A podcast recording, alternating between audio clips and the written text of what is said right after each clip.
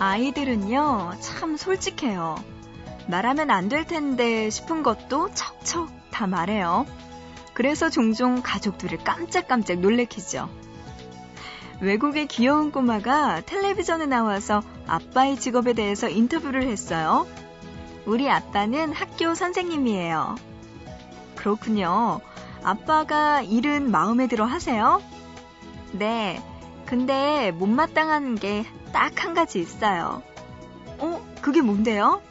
학생들이요. 또 외국의 다른 꼬마는 이렇게 말합니다. 우리 아빠는 소방관이에요. 아빠는 그 일을 정말 좋아해요. 어떤 점이 가장 좋대요? 아빠가 일 안 하는 날에 큰 불이 나는 거요. 농담인 거죠? 네? 아유, 그나저나 그 아빠들 출근은 잘 하셨을까 몰라요. 아버님들 참 고생이 많으세요. 보고 싶은 밤 구은영입니다.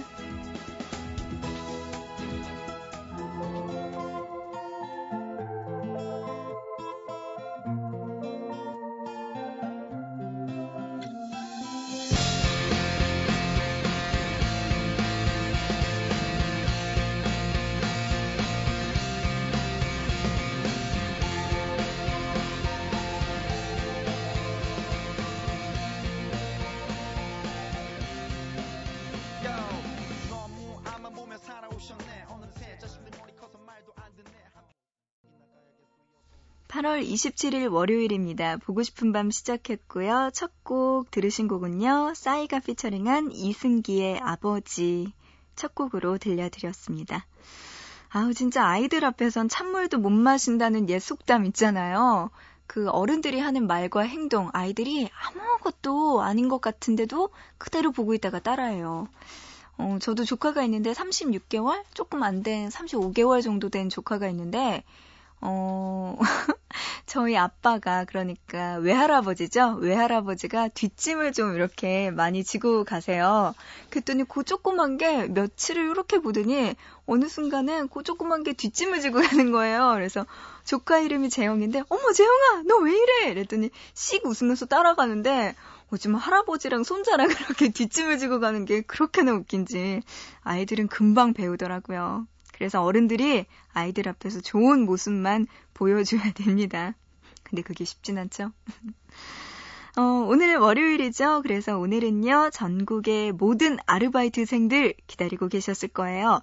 어, 그분들의 애환과 함께하는 시간, 알바열전 이십칠 시 마련되어 있습니다.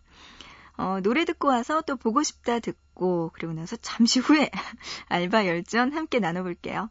자, 그 전에 여러분 보고 싶은 밤에 참여할 수 있는 방법 소개해드립니다. 문자 보내주세요. 짧은 문자 한 건에 오십 원, 긴 문자는 한 건에 백 원의 정보 이용료 추가되고요. 우물정자 누르시고 팔공공일 번으로 보내주시면 됩니다. 그리고 인터넷 보고 싶은 밤 홈페이지 들어오세요. 사연과 신청곡 게시판, 그리고 미니에 글 남겨주시면 됩니다. 그리고 마지막으로 스마트폰을 통해서 보고 싶은 밤 만날 수도 있어요. 애플리케이션, 엠비씨 미니 애플리케이션으로도 참여 가능합니다. 여러분, 하고 싶은 이야기들과 함께 신청곡들 지금 보고 싶은 밤에 많이 보내주세요.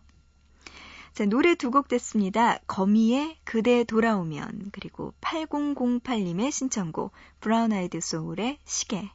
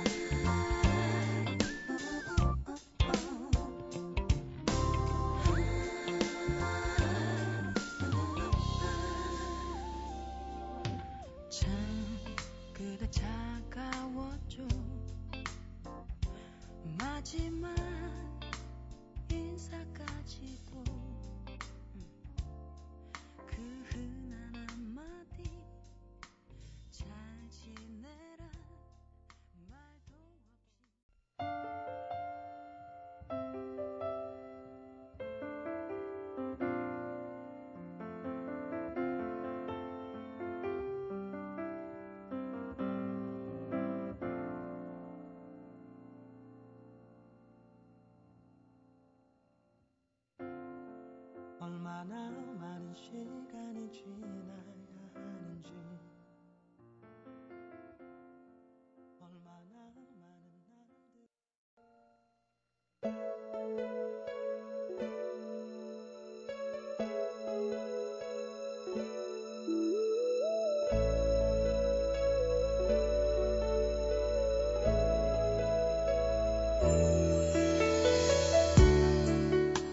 엘리베이터는 층마다 서서 사람을 태웠다. 아, 늦었는데. 그녀의 인내심이 한계점에 다다를 무렵 엘리베이터가 칠 층에 멈춰섰고 여자 하나가 올라탔다. 그런데 여자가 타는 순간 경고음이 울렸고 안내방송이 흘러나왔다. 중량 초과니까 맨 끝에 탄 사람은 내리라는 내용. 그런데 여자는 내릴 생각을 안 했다. 엘리베이터에 있는 모든 사람들의 시선이 여자에게로 향했다. 여자의 이어폰에서는 쿵쿵 음악 소리가 새어나왔다. 아, 뭐야, 저런 걸 끼고 있으니까 안 들리지. 엘리베이터도 참을성이 다했는지 신경질적으로 경고음을 울려댔다. 참다 못한 그녀가 여자의 어깨를 두드렸다. 저기요, 초과됐다는데요? 여자는 민망해하면서 내렸지만 지체된 시간 때문에 그녀는 미간을 찌푸렸다.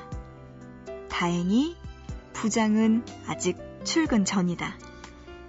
그녀는 재빨리 앉아서 컴퓨터를 켰다. 파일을 인쇄해서 부장 책상 위에 올려두면 끝이다. 그런데 컴퓨터, 부팅이 한 세월이다. 게다가 요란하게 달그락 소리가 난다. 불안하게. 그녀 옆을 지나던 총무부의 맥가이버 박대리가 말했다. 소리가 심상치 않아요. 손 한번 봐야겠는데요. 그러다 하드가 퍽 날아가는 수가 있어요. 지난주에 후배도 똑같은 이야기를 했었다. 그런데 바로 그 순간 정말로 퍽 소리와 함께 부팅되던 컴퓨터 모니터가 꺼지고 말았다. 박대리는 그녀의 컴퓨터를 살펴보더니 무자비한 사망 선고를 내리며 애도의 뜻을 표했다. 정말 못 살려? 안에 있는 자료 어떡해? 백업 안 해두셨어요?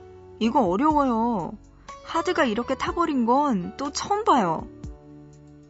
그녀는 손톱을 물어뜯었지만 자료를 살려낼 방법은 없었다. 당장 부장에게 올려야 할 보고서가 문제였다. 그녀는 조금 전 요란하게 울려대던 엘리베이터 경고음과 귀에 이어폰을 꽂고 있던 여자를 떠올렸다. 정작 경고음을 듣지 못한 건 나였어. 우리 주위에 있는 것들이 어떤 소리를 낼 때는 귀를 기울여야 한다. 아주 위험한 신호를 보내고 있는 건지도 모르니. 귀를 기울이지 않는 순간 그들은 우리에게서 영원히 등을 돌려버리기도 한다.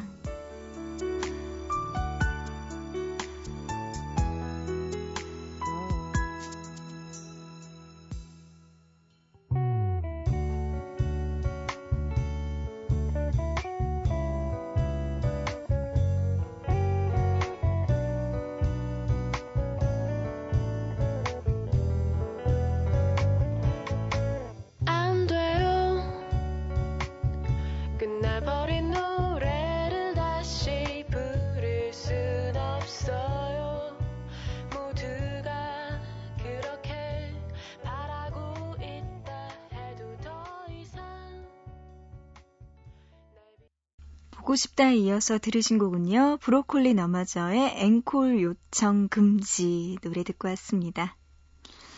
문자로 일칠공팔 님이요. 언니, 고삼인데 잠이 너무 많아요. 어떡하죠? 하셨습니다. 저도 알아요. 저도 고삼 때 진짜 많이 자고 한 번은 저희 엄마가 선생님한테 불려가셨어요. 도대체 아이가 낮에 뭐하냐, 그러니까 밤에 뭐하냐고. 학교만 가면 그렇게 존다고. 근데 저희 엄마가 그때 그러셨다 그러더라고요. 얘 밤에도 자는데요? 이렇게 이야기 하셨다고 하더라고요. 그렇게 잠이 많았는데 참 그렇습니다. 어, 대신에요. 일칠공팔 님, 이거 잠 줄이는 거 힘들잖아요. 그리고 이게 마음대로 될 수 있는 것도 아니고요. 대신에 깨어있는 시간을 효과적으로 한번 쓰시기 바랍니다. 그러면 좀 낫지 않을까요? 임창현님, 두 달째 야근하면서 보밤 듣고 있는데 은영 누나 목소리가 예전 여자친구랑 비슷해서 들을 때마다 기분이 묘하네요 하셨습니다. 우리 창현씨 여자친구가 좀 괜찮은 사람이었군요. 어, 저랑 목소리가 비슷한 여자친구 만나셨다고요? 어떤 느낌일까요? 제 목소리가 여자친구랑 비슷했다고 하니까 제 목소리 들으면서 오, 예전 여자친구 생각도 나겠네요. 진짜 기분이 묘하다는 말, 오, 진짜 그럴 것 같네요. 이이일팔님, 언니 처음 라디오 듣고 문자 해봐요. 수학 문제 푸는데 안 풀리네요. 응원 부탁드려요 하시면서 하트 표시까지 보내주셨네요.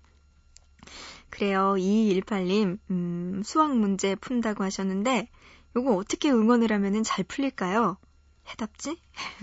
해답지가 사실 제일 빠르긴 해요. 하지만 이거 안 보고 스스로 푸는 방법, 스스로 풀도록 노력을 해봐야겠죠?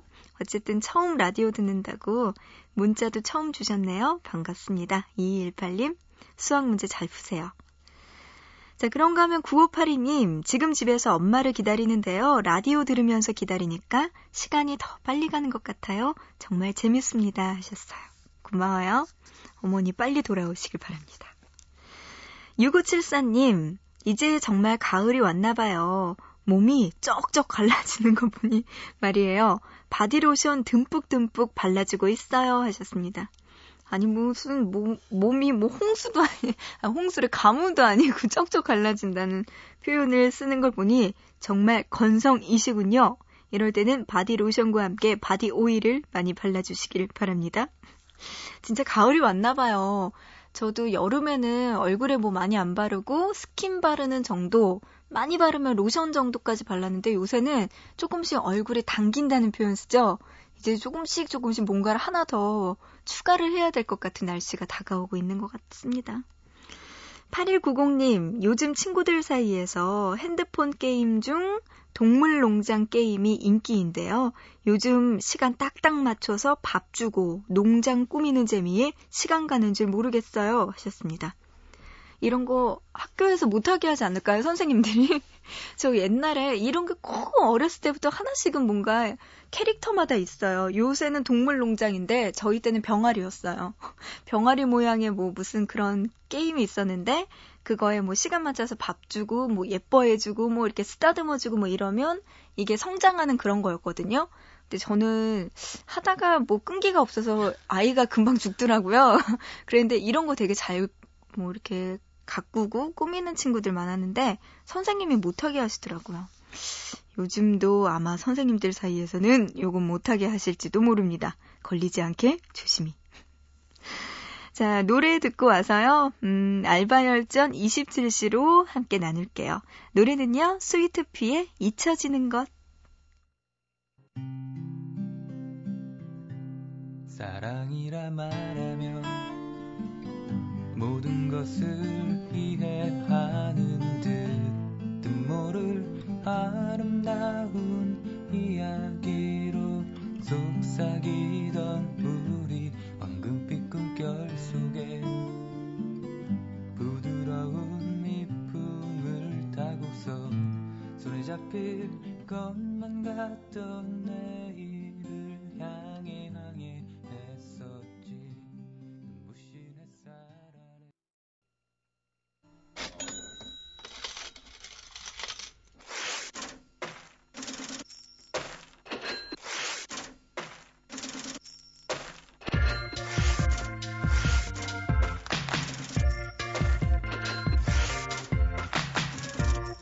혹시 누군가 번호를 물어보지 않을까?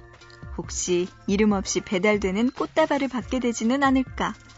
혹시 같이 일하는 사람들 중 날 좋아하는 사람이 있지 않을까? 그러다 혹시 어느 날 갑자기 잘리지 않을까? 이런 설렘과 불안 갖고 있진 않나요? 모든 아르바이트생들과 함께합니다. 알바열전 이십칠 시.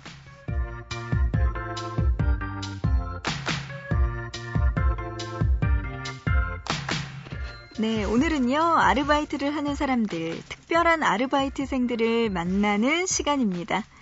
어, 여러분이 봤던 그리고 겪었던 아르바이트와 관련된 많은 이야기들 보내주세요. 자, 그러면 오늘의 첫 번째 사연 소개해드릴게요. 서울시 동대문구에서 가희경님. 안녕하세요, 언니. 저는 스물세 살의 대학생입니다. 스물한 살부터 시작한 아르바이트, 그건 바로 과외 아르바이트였어요. 최근에 전 과외하다가 지옥문 앞까지 다녀온 일이 있었습니다. 과외하기 세 시간 전, 친구의 생일을 축하하기 위해서 우린 뷔페에 갔었죠. 그리고 바지 단추 풀고 뷔페를 휩쓸고는 만족스럽게 나왔어요. 친구와 헤어지고 과외하러 간 집, 과외를 시작한 지 한 달 정도 된 학생은 중학교 일 학년 남자아이였습니다. 또래와는 다르게 순진하고 말썽도 안 부리고 해오라는 숙제도 꼬박꼬박 하고 저의 과외 역사상 가장 순하고 착한 학생이었죠. 이런 아이만 계속 가르치면 얼마나 좋을까 하는 생각이 들었어요. 그런데 그날 기름진 음식을 너무 많이 먹은 탓에 과외 시작과 동시에 신호가 오기 시작했어요. 그리고 저는 이것이 보통이 아니구나라는 걸 직감했죠. 한바탕 폭풍이 몰아치겠구나 하고 말이에요. 하지만 여기서 이를 치를 수는 없었죠. 점점 식은땀이 났지만 저는 안간힘을 다해 참았습니다. 순간 밖에 상가에 있는 공용 화장실을 이용할까 하는 생각도 들었지만 여긴 십오 층. 가는 동안 일이 벌어지면 더 큰일이었죠. 학생은 저의 낌새를 보고는 무슨 일이냐며 어디 아프신 거냐며 걱정했어요. 저는 괜찮다고 말하고는 그대로 화장실로 달려갔습니다. 그런데 거실 화장실 안에는 이미 사람이 있었고 등줄기로 식은땀이 흐르는 것을 느끼며 그대로 안방 화장실로 달려갔어요. 안방에 있던 아버님께서는 많이 놀라셨지만 저는 죄송하다는 말도 못하고 그대로 화장실로 뛰어들어갔습니다. 그리고 나왔을 때 집안 분위기는 적막과 어색함이 맴돌았어요. 한 달이 지난 지금까지도 그 분위기 그대로 어색하게 인사하고 어색하게 과외하고 어색하게 나와요. 언제까지 이 아르바이트를 할 수 있을지 모르겠어요. 아, 어떡해요. 이 말투가 너무 재밌는 것 같아요. 어, 그렇군요. 이것이 보통이 아니구나. 한바탕 폭풍이 몰아치겠구나. 이런 생각을 하다가 그러면 아버님이 안방에 계시는데 그냥 문 열고 아버님이 뭐 신문을 보시고 계셨을 수도 있고 뭐 손톱을 깎고 계셨을 수도 있는데 그냥 문 열고 들어가서 안방 화장실을 쓴 거예요. 희경 씨. 우리 음, 이러지 맙시다. 우리 아무리 아르바이트가 요새 구하기 힘들고 그 학생이 참 말을 잘 들어도요. 우리 여기 그만합시다. 다른 아르바이트 알아봅시다. 희경 씨. 네? 어떡하려고 그래요? 어, 그래도 그 중학교 일 학년 남자아이 그 집에 부모님이나 가족분들이 되게 점잖으시네요. 아무 말씀 안 하시고. 그냥 계속해서 희경 씨를 봐주시는 걸 보니까 이분들도 얼마나 놀라셨을까요? 어쨌든 희경 씨 이제 두 가지 하나, 아니 두 가지 배우셨죠? 하나 덜 먹자. 뷔페를 가도 정신줄 놓지 말고 먹을 만큼만 먹자. 그리고 포기할 땐 빨리 포기하자. 두 번째입니다. 그래요. 우리 희경 씨 다른 좋은 과외 아르바이트를 구하시길 바라면서 아유, 참 고생하셨어요.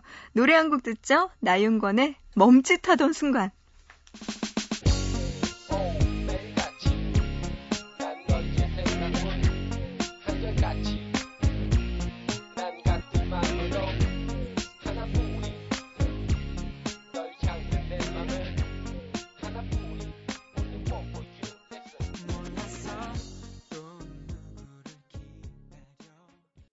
나윤권의 멈칫하던 순간 노래 듣고 왔습니다.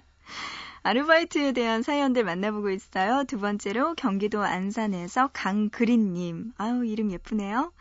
언니, 저는 최근에 있었던 멘탈 붕괴 아르바이트에 대해서 이야기하려고 합니다. 정신적으로 큰 혼란을 겪었던 아르바이트라고 하는 거죠. 음, 요즘 이런 단어들 모르시는 분들도 분명히 계실 거예요. 네. 뭐 어떻게 설명을 해드려야 될까요? 지금 이야기했듯이 깜짝 놀라고 생각을 미처 하지 못한 뜨악하는 사건들? 막 이런 건가요? 어, 한 달 동안 할 단기 아르바이트를 찾다가 대형마트 아르바이트를 하게 됐어요. 시식 코너에서 서서 상품을 판매하는 일이었는데요. 제가 맡은 상품은 소시지였어요. 평소 고기를 좋아하던 저는 상품도 팔고 몰래 하나씩 집어먹으면서 열심히 일을 했습니다. 처음에는 부끄러워서 목소리도 잘 안 나오더니 일주일이 지나고 나니까 박수까지 치면서 판매하고 있었죠. 일을 하면서 가장 싫은 건 바로 아이들이었어요. 어디로 튈지 모르는 아이들. 제가 잘라놓은 소시지를 다 휩쓸어 가더니 다시 구워놓으면 또다시 휩쓸어 가고, 부모님은 어디 있는지 아이들만의 무법지대였죠. 그날도 피곤한 몸으로 열심히 판매를 하던 중에 어제 왔던 그 아이들이 또 와서 소시지를 휩쓸어 가더군요. 아유, 얄밉다. 그날은 제가 좀 까칠했어요. 너무 피곤했거든요. 아이들에게 목소리를 낮게 깔고는 말했죠. 야, 저리 가. 그러자 아이 중 하나가 마트 떠나가라 울기 시작했고, 지금까지 한 번도 보이지 않았던 엄마가 와서는 우리 아이에게 뭐라고 한 거냐며 앙칼진 목소리로 말하더군요. 주변으로 구경꾼들이 모여들고 저는 이제 잘리겠구나 하는 생각이 들었어요. 그런데 그 순간 군중 속에서 낯익은 얼굴이 보였습니다. 바로 얼마 전 헤어진 저의 남자친구였어요. 음, 바람나서 헤어진 그 사람에게 이런 꼴을 보이다니, 정말 땅속으로 꺼져버리고 싶은 심정이란 이런 걸까요? 터덜터덜 집에 가는데 문자 한 통이 왔어요. 고객님, 고객님은 담보 없이 대출 오천만 원까지 가능하세요. 정말 누군가에게 위로받고 싶은 순간, 이런 문자가. 잊을 수 없는 아르바이트 마지막 날이었습니다. 어휴, 그린씨, 아이고, 고생하셨네요, 진짜. 아니, 무슨, 뭐, 드라마 같아요. 안 좋은 일만 계속 겹치는 일 일어났는데, 아우, 참, 그 아이들은 정말 너무 얄밉네요. 생각만 해도, 아! 이러고 가지고 소세지 먹고, 아! 이러고 다니고, 무법지대. 아, 진짜 이 말이 딱이네요. 근데, 뭐, 이 정도 가지고 아이들이 울까요? 저리가. 음, 이렇게 해도 아이들이 뭐 괜찮을 것 같은데, 괜히 요, 요 녀석들, 어, 요 녀석들 머리를 썼군요. 이 나쁜 아이들. 그래요. 이 아르바이트 음, 마지막 날이라고 하셨는데 그만두기 잘하셨어요. 가서 괜히 고생만 하고요. 에휴, 또 거기다가 근데 왜 꼭 그럴까요? 뭔가 내가 준비가 안 돼 있을 때, 가장 초라한 모습일 때, 내가 정말 보이고 싶지 않은 사람이 꼭 그 모습을 보게 될 때 있잖아요. 아, 이게 좀 어쩔 수 없는 것 같아요. 한 번쯤은 이런 일 겪을 수도 있겠거니 그냥 에이 모르겠다 이렇게 생각하자고요. 아유, 헤어진 남자친구는 그걸 또 볼 거는 뭐람. 아유, 아쉽네요, 그린씨. 그래요, 다른 더 좋은 아르바이트 구하시길 바라고요. 진짜 진짜 우리 그린씨 이름만큼 푸르르게 좋은 아르바이트 구하시길 바랍니다. 화이팅! 노래 한 곡 듣죠? 디어 클라우드의 넌 아름답기만 한 기억으로. 널 바라보지만 지금 이 순간도 널 그리워하는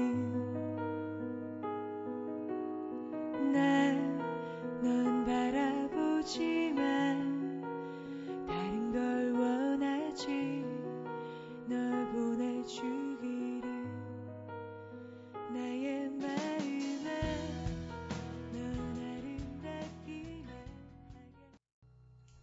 네, 아르바이트와 관련된 여러분의 사연들 만나보고 있습니다. 알바열전 이십칠 시. 자, 이번에는 여러분들이 문자로 보내주신 아르바이트 사연 만나볼게요. 먼저 일공일구 님이요. 사무보조 아르바이트 하는데요. 남자 직원분이 식사 자리에서 자기 몇 살처럼 보이냐는 거예요. 그래서 삼십 대 중반처럼 보인다고 했더니 고개를 푹 숙이시더라고요. 주위 직원분들은 웃고요. 한 다섯 살 내려서 말할 걸 그랬나요? 하셨어요. 그 남자 직원분이 어, 몇 살처럼 보이냐고. 뭐죠? 이게 자기 외모에 자신이 있는 건가요? 아니면 없는 건가요? 음, 어쨌든 누군가 자기 몇 살처럼 보이냐고 하는 질문 너무 유치하지만 꼭 이렇게 물어보는 사람들이 주변에 있어요. 그럴 때는 삼십 대로 보일 땐 이십 대라고 하고요. 사십 대로 보일 땐 삼십 대로 이야기해 주세요. 그 정도 되면은 기분 좋아 하실 겁니다. 하나 배우셨어요? 일공일구 님. 다음번에는 조금만 더 어리게 말씀해 주세요. 이팔이칠 님. 저 여행 가려고 아르바이트 시작했어요. 올 연말은 제주도의 바다가 보이는 호텔에서 분위기 있게 보내려고요. 아, 좋죠. 제주도 겨울바다 많이 추울 텐데. 하지만 좋아요. 제주도 진짜 저도 너무 좋아하는 곳인데 아, 진짜 목표가 있으니까 아르바이트 더 열심히 하시겠네요. 이번 겨울에 제주도에서 사진 한 장 찍어서 보고 싶은 밤에 사진 올려주시기 바랍니다. 그때까지는 아르바이트 아주 열심히 힘내서 하시고요. 칠육칠일 님, 오늘 패밀리 레스토랑에서 밥을 먹는데요. 어떤 아르바이트생이 쟁반 가득 접시를 나르다가 그만 다 깨버렸어요. 얼굴에 사색이 되었던데 너무 안타까웠어요. 하셨습니다. 어, 저도 이렇게 아르바이트 하시는 분 본 적이 있어요. 저도 음식점에 갔는데 그분이 쟁반에다가 뭐 이렇게 많이 포크랑 뭐랑 이것저것 많이 나르고 가시다가 네, 한 번에 와장창 하셨더라고요. 그랬더니 그 매니저분이라고 해야 되나? 그분이 얼른 오셔가지고 수습하고 뭐 이렇게 같이 하고 가는데 딱 아르바이트 하시는 그분의 얼굴이 아, 이제 난 죽었구나. 이런 얼굴 표정이었어요.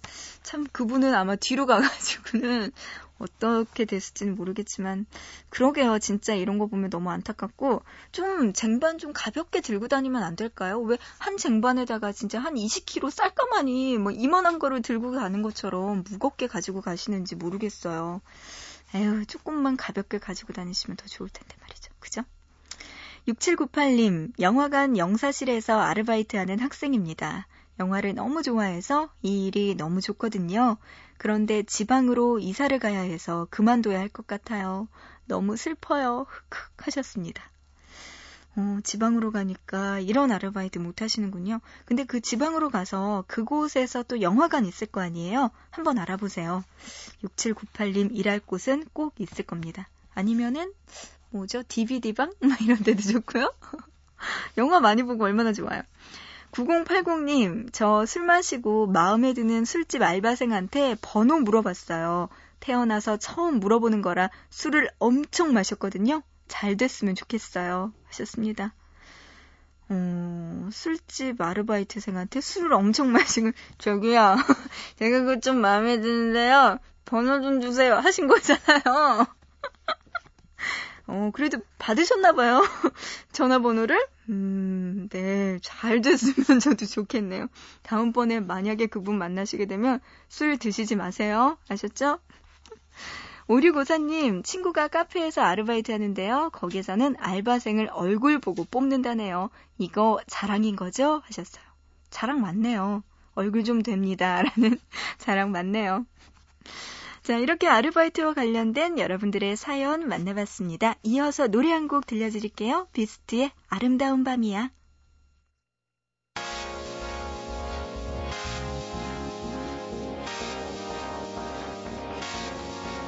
별이 빛나는 아름다운 밤이야. Yeah. 이 밤이 영원하길래 손 잡아봐. 구름 달빛이 아름다운 밤이야.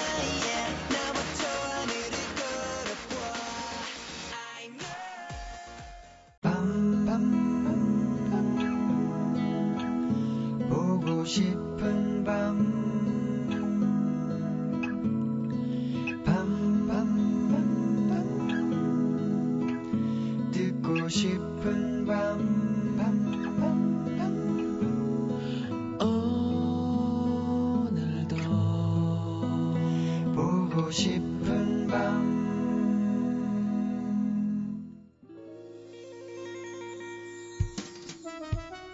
네, 오늘 보고 싶은 밤 여기까지입니다. 그리고 얼마 전까지만 해도 알바열전 이십칠 시로 함께 했었죠. 어, 아르바이트와 관련된 여러분들의 특별한 사연 받고 있어요. 보고 싶은 밤 홈페이지에 있는 알바열전 이십칠 시 게시판에 사연 올려드리기, 올려주시기 바랍니다. 자, 오늘 보고 싶은 밤 여기까지입니다. 인사드리고요. 우리는 또 내일 새벽 세 시 보고 싶은 밤에서 다시 만나요.